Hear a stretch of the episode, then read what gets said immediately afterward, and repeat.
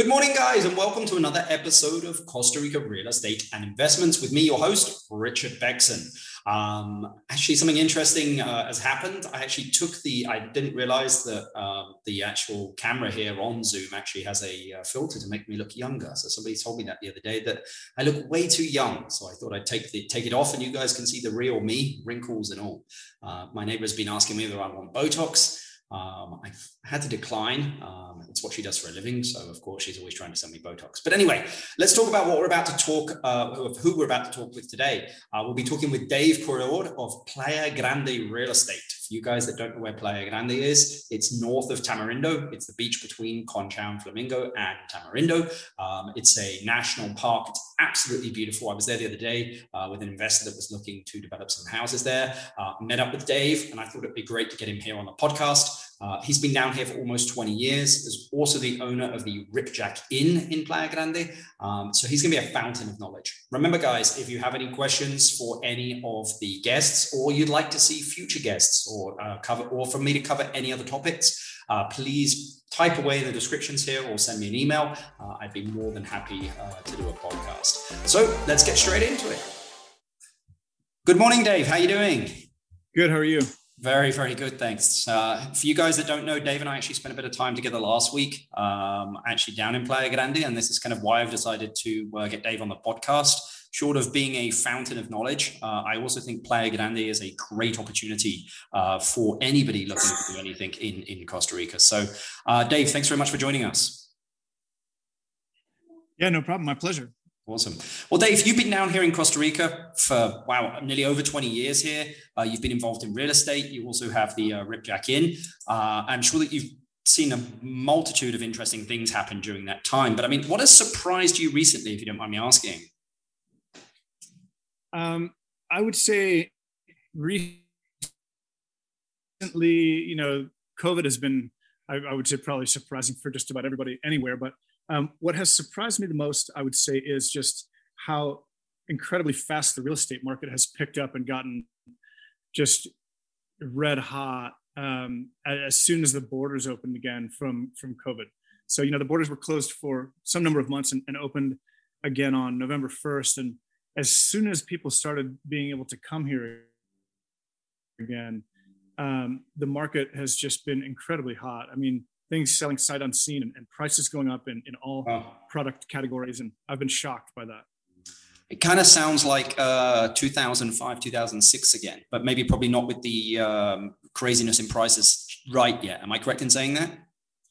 Well, I hope it's not um, sort of uh, like that in, in, that that was kind of driven by a credit situation. Yeah. So, you know, all these deals we're seeing now are in cash uh, for the most part. There, there's a, a, bit of financing available. In Playa Grande, there's one developer that offers financing that people are taking advantage of. But most of these deals that we're seeing in this market are cash.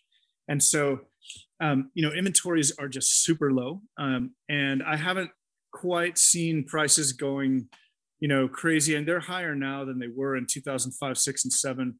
But it's not that they just got there. You know, they've been sort yeah. of slowly building for the last few years. Yeah, it's interesting that you say that because I've had discussions with a lot of people, you know, and I, think the perspective is, and well, the reality is that Costa Rica is like a steady growth, if that makes sense, which is a great from a kind of wealth preservation kind of investment view. Uh, there are those opportunities, of course, to make big gains, um, but typically, you know, it's a steady increase due to the access, you know, the, the cash, I suppose, cash buyers and the lack of access to finance.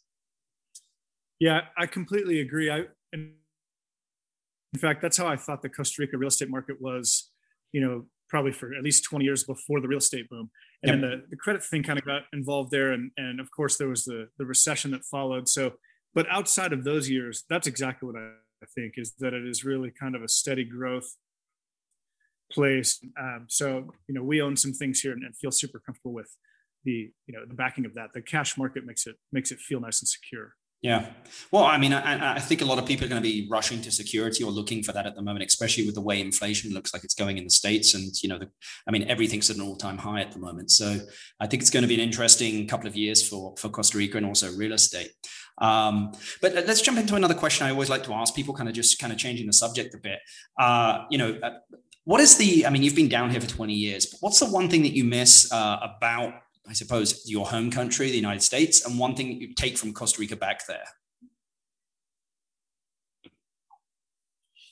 Um, one thing that I miss from my home country. So I grew up uh, near San Francisco. So San Francisco is especially good place for uh, good food and and good wine. So I'd say we probably miss um, some of the wine, especially, um, and a lot of the food options, a lot of the different ethnicities of food. And in in the Central Valley, I think there's a lot of selection. But you know, out here at the beach, you don't see a whole ton of you know different ethnicities of food like Thai or you know even even Chinese, Japanese, or Indian stuff like that. So I, I miss that. I'd say. And, and what would you take? What would what, what if I mean if you were to move back to the states, what would you miss from Costa Rica? Would you say?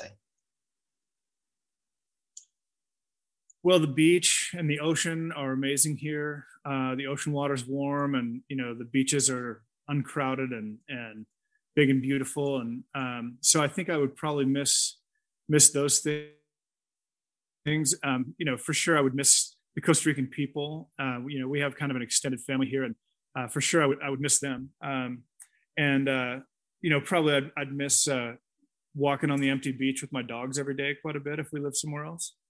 Yeah, I met your dogs the other day. They they're, they're a character, both of them. Yeah. well, let's talk. You know, as I mentioned, there, Playa Grande. I, I, I was there last week.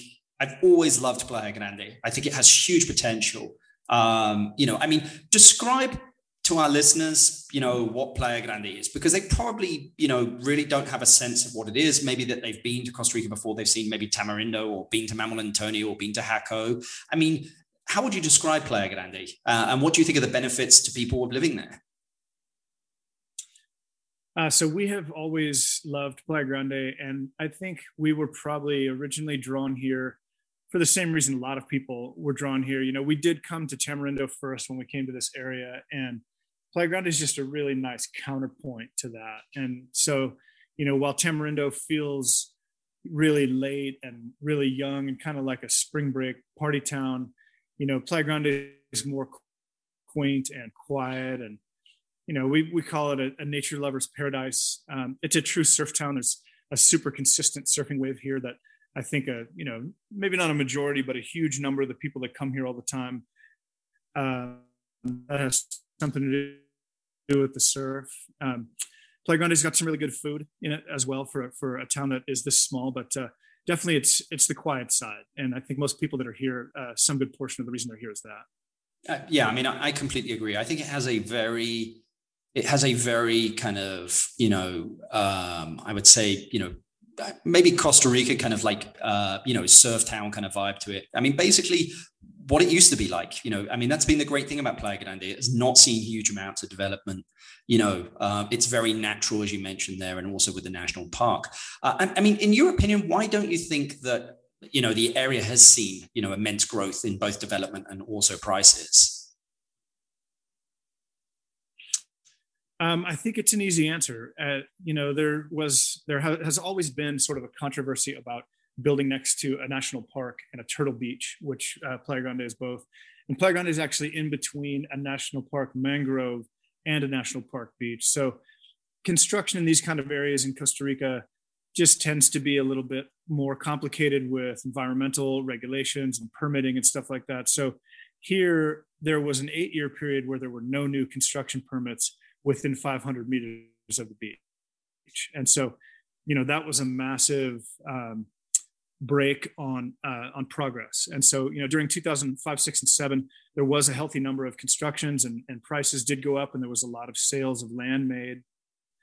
But those next eight years, when this moratorium was in place, really put the brakes on all of that. And so, you know, at the time, as a person who does real estate, it, you know, was a bit frustrating, you know, with people not being able to make progress on projects and that type of thing. But as a person who lives here and, and now as a person, you know, sort of looking back on it, Playa Grande is great today because it didn't blow up like Tamarindo did in those same years. I mean, Tamarindo probably tripled in size during those eight years that I'm talking about, to be honest. Yeah. Well, I think you make a great point there, which is that, you know, I mean, you, I mean, for somebody looking, I think, for more of a natural setting in Costa Rica in kind of a surf town, I think Playa Grande is a great option. I mean, if you were to make an investment in Playa Grande, which I mean, you already have, Uh, what would it be? I mean, for anybody you know that's looking to make an investment, because a lot of people that I speak to, Dave, are looking to both kind of potentially, I want to make an investment, but I also kind of want to use it to an extent. I mean, what, what, what I mean, describe what you're seeing or what you think would work in Playa Grande. Well, back to this construction permitting uh, slowness and the moratorium that was in place for a number of years there. You know that what that kind of means is that as demand to be here has grown and as tourism to this area has grown, the supply of houses really has not very much during those same years. And so I would say as an investor that, you know, to take something that is plentiful, which is empty land, and turn it into something which is more rare, which would be a, an existing home, uh, would be the way to go. So I would say buying buying a lot and building a house on it. You know, today the inventory of existing homes to buy in Playa Grande is near zero. Um, you know, there's there's probably about um, 300 homes in Playa Grande, and, and uh, as of today, I would say there's uh, five or less on the public market for sale, and wow. and of those five, you know, most of them have some kind of a significant flaw that keep them on the market. So um, you know, just kind of supply and demand, take something that is in great supply and turn it into something that is in great demand is what I would do. I think that's that's that's great. That's that's great feedback. I mean, what would you actually build on that land? Say that you, I mean, because I mean, you're probably typically looking at, I mean, what land sizes anywhere from 800 to 1,500 square meters. Am I correct in saying that, Dave? Or maybe up to 5,000 square meters, I'd say. Sorry. Yeah, right next to the beach. Um, yeah, right next to the beach, the lots are an average of eight or 900 square meters. Um, as you move away from the beach a little bit and, and into some areas where there's ocean views and slightly more rural feeling areas, then you do get into a lot of the 5,000 square meter sizes. So there's a range, but the, the neighborhoods that are right next to the beach are really 800 to maybe 1,600 square meters, but most of them eight, 900, 1,000 square meters lot size. Okay. I, I, mean, what would you be advising people to build on build on them? I mean, how big, you know, potentially what amenity should it have? How many rooms, you know, et cetera, et cetera, in, in your opinion?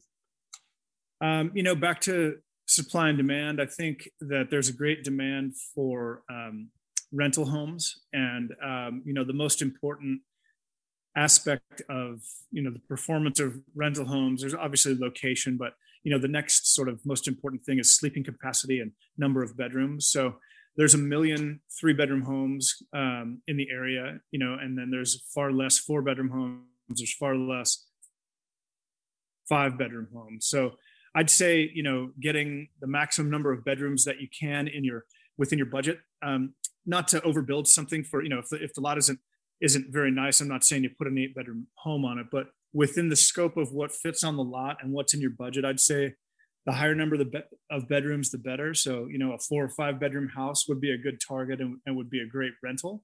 Yep. Um, so I, yeah, that's that's kind of the way I would I would go, and and proximity to the beach. You know, one block to the beach is a better location than three blocks to the beach. Yeah, I, I, agree. I agree. I think that's great advice. I mean, from the podcasts I've done with property management companies, you typically the ones that do return, you know, the greatest investment are the ones with the larger rooms and also proximity to the beach. So uh, that's great feedback. I mean, David, if you had a time machine to go back five years and tell yourself to invest in something in Costa Rica, what would it have been and why? And what would you have stayed clear of? Huh. Um, good question. I'd, I'd say that um, if I could go back five years, I would probably buy um, ocean view lots in gated communities um, where I, I knew the product well and understood that, you know, I would have even considered pre-sale ocean view lots, meaning that maybe the infrastructure wasn't complete yet. Yep. Um, because I, you know, I've always thought that the demand would be strong for the ocean view properties and the gated communities, which has played out really well. Um, what would I steer clear from? Um, I would say, um, uh, you know, unfinished, un- incomplete um, opportunities where it was sort of betting on the come. Um, I have become a person who really uh, appreciates things that are that are done right and and um, and complete. And I so I've seen too many times where promises didn't play out, and so I, I would be vetting any opportunity really well and making sure I was going with a solid, uh, well-backed project. Yeah, well, I, I, think that's great. That, that's great input. I mean, I mean, I think you know you and I were talking the other day about a development in Tamarindo Senderos, uh, which I think has huge potential going forward. I think that that is like very much kind of hits your wheelhouse of those, you know, those the, those uh, communities uh, with ocean views. Yeah, I agree. I think it's got um, the greatest number and the highest quality of ocean views in Tamarindo. I, I know the, the project really well, and actually even uh, own a couple of properties in there. So I definitely think it's uh, it's kind of the last large gated community property that there's going to be in Tamarindo. Basically, everything else is already sold, and so they have you know over hundred lots left, and most of those with Ocean View. And and uh, so yeah, I do think that that is a really good opportunity, and um, and I also think they're building a quality product as far as the homes there too. Yeah, I, I, agree. I saw some of the homes there, and I was I was blown away. I mean, they're, they're, the architectural guild that they have there is just made up of you know great architects. Yeah, it's a really good lineup. Um, I know some of those guys pretty well, and and, uh, and in fact, I'm working with with one of them myself quite a bit. Yeah. I mean, what advice would you give to anyone? Because there's a lot of demand at the moment for Costa Rica. People want to invest in Costa Rica. They may not know what to invest into. You know, I think that the easiest thing for them to invest into, of course, is real estate. But what in, what advice would you give to anyone looking to potentially invest in Costa Rican real estate? Um, you know, I, I think having an agent that is knowledgeable about the specific area or product type or project that you're looking at is important. Um, you know, I my advice as far as as agency goes normally is you know just pick a good horse and ride it. You know, just have a relationship with somebody where they know that you know you're going to work with them, and so it's it's worth it for them to spend their time with you and and uh, you know as opposed to just kind of playing roulette with agents and hoping that somebody shows you a special opportunity because without truly being represented you know you, you really want somebody's fiduciary um, responsibility uh, in in in conjunction with market knowledge and stuff like that. You really want somebody who's truly on your team and representing your best interest yeah, I, I, think that that's that's great advice, Dave. I really do, and I mean, I think you know, especially making sure that you've got someone that's really local as well, um, will give you an insight into the market and also kind of pricing in the area, and you know what rents, what doesn't. And I mean, you've just shown that here on, you know, just you, just your knowledge of Playa Grande uh, and also the Tamarindo area is, is I know it's very deep and very wide. So uh, I completely agree. I mean, Dave, you're seeing a lot of people at the moment. I mean, and I always like to ask people this but where do you believe the gap in the real estate market is at the moment? I mean, we mentioned, you know, they're the kind of the four, five bedroom houses. Maybe it's just that's the gap. But I mean, like, I mean, what, I mean, anything else that you think that there's a, that there, there is an opportunity? Man, I think if um, somebody could figure out a way to make houses that could sell from $450,000 and down and do that in, in a way where they would make a decent profit and create a, a decent product, I think they would sell, you know, over and over and over. So many people are looking for something that is in the threes or fours and just unable to find it um, that I think we miss a lot of buyers. It's funny that you say that, Dave, because every realtor that I speak to or anyone that's in property or investment here is that's it. That's the magic number. You know, it's if you can get anything from like 200 to 400,000 basically in that with a great product, uh, I, I, really think that that's a special place. Just the interesting thing is, is it really does not exist. No, it, it doesn't. And what it, I think what it takes is, is some, um, some volume, you know, like to, to sell a house for $300,000 and make money, I think it makes sense if you can do it 20 times. You know, I, I think doing it one time, if you're just one guy doing one project, it just it doesn't make enough project to excuse me enough profit to yeah. really get people's juices flowing to do it. But if you could do it, if you could set it up in a, in a way where you could do it 10 times or 20 times, now you're talking about me, you know, maybe you're only making 50 or $75,000 on each house, but if you do it 10 times, it's a half a million or three quarters of a million dollars. And, and now it's, it's worth you know getting up in the morning sort of. Yeah yeah. No i agree i agree. Well uh, again my final question to you and one i love to ask everyone. If you inherited $500000 dave and in in in that inheritance it was you had to invest it in a business or real estate in costa rica what would you do with it and why? Okay if i inherited $500000 tomorrow and yep. i had to say spend it in the next few months, where would I put it? Um, I mean, I'm sorry to be uh, a broken record here a little bit, but I would almost certainly go uh, into a gated community and um, see if I could get myself a property with ocean view. Um, you know, it would be tough to get a lot and a house for five hundred thousand dollars. You might be able to do that, but it, it might be more like six hundred thousand dollars. So I'd probably take that five hundred thousand dollar inheritance and put it with another hundred thousand dollars of mine. Yep. And build a house with an ocean view and a gated community. I think that's that's that's uh, uh, I think that's great great advice. Um, well, Dave, this has been an absolute pleasure. Uh, I mean, it's again, I'm hot on on Playa Grande. I love Playa Grande. I think you're, you know, one of the uh, one of the good guys out there. I mean, there are a lot of there are a lot of great people out there, uh, but I know that you've been down in Playa Grande for 20 years, and I think that anybody that's looking at real estate in Costa Rica, and especially is looking for a opportunity in a area which I think is going to have you know huge growth over the next coming years, but also is going to be somewhat protected growth because of the national park that you mentioned there, and a beautiful beach. I mean, a beautiful surf beach. It's just it's very preserved. I think that they should uh, they should definitely get in contact with you. Well, thanks so much, man. I really appreciate that um, yeah, Playa Grande, the beach, I think is going to look like it looks today forever. Uh, there's really just not going to be any more construction on the beachfront. So it is special and it does feel like this place that's just always going to be environmentally protected. And, and we're looking forward to the next 20 years. Awesome. Well, Dave, thanks again for your time. Uh, and anyone that wants to contact Dave, I'm going to put all of the contact details uh, in the description. Uh, and Dave, you have a great day. And again, thanks for your time.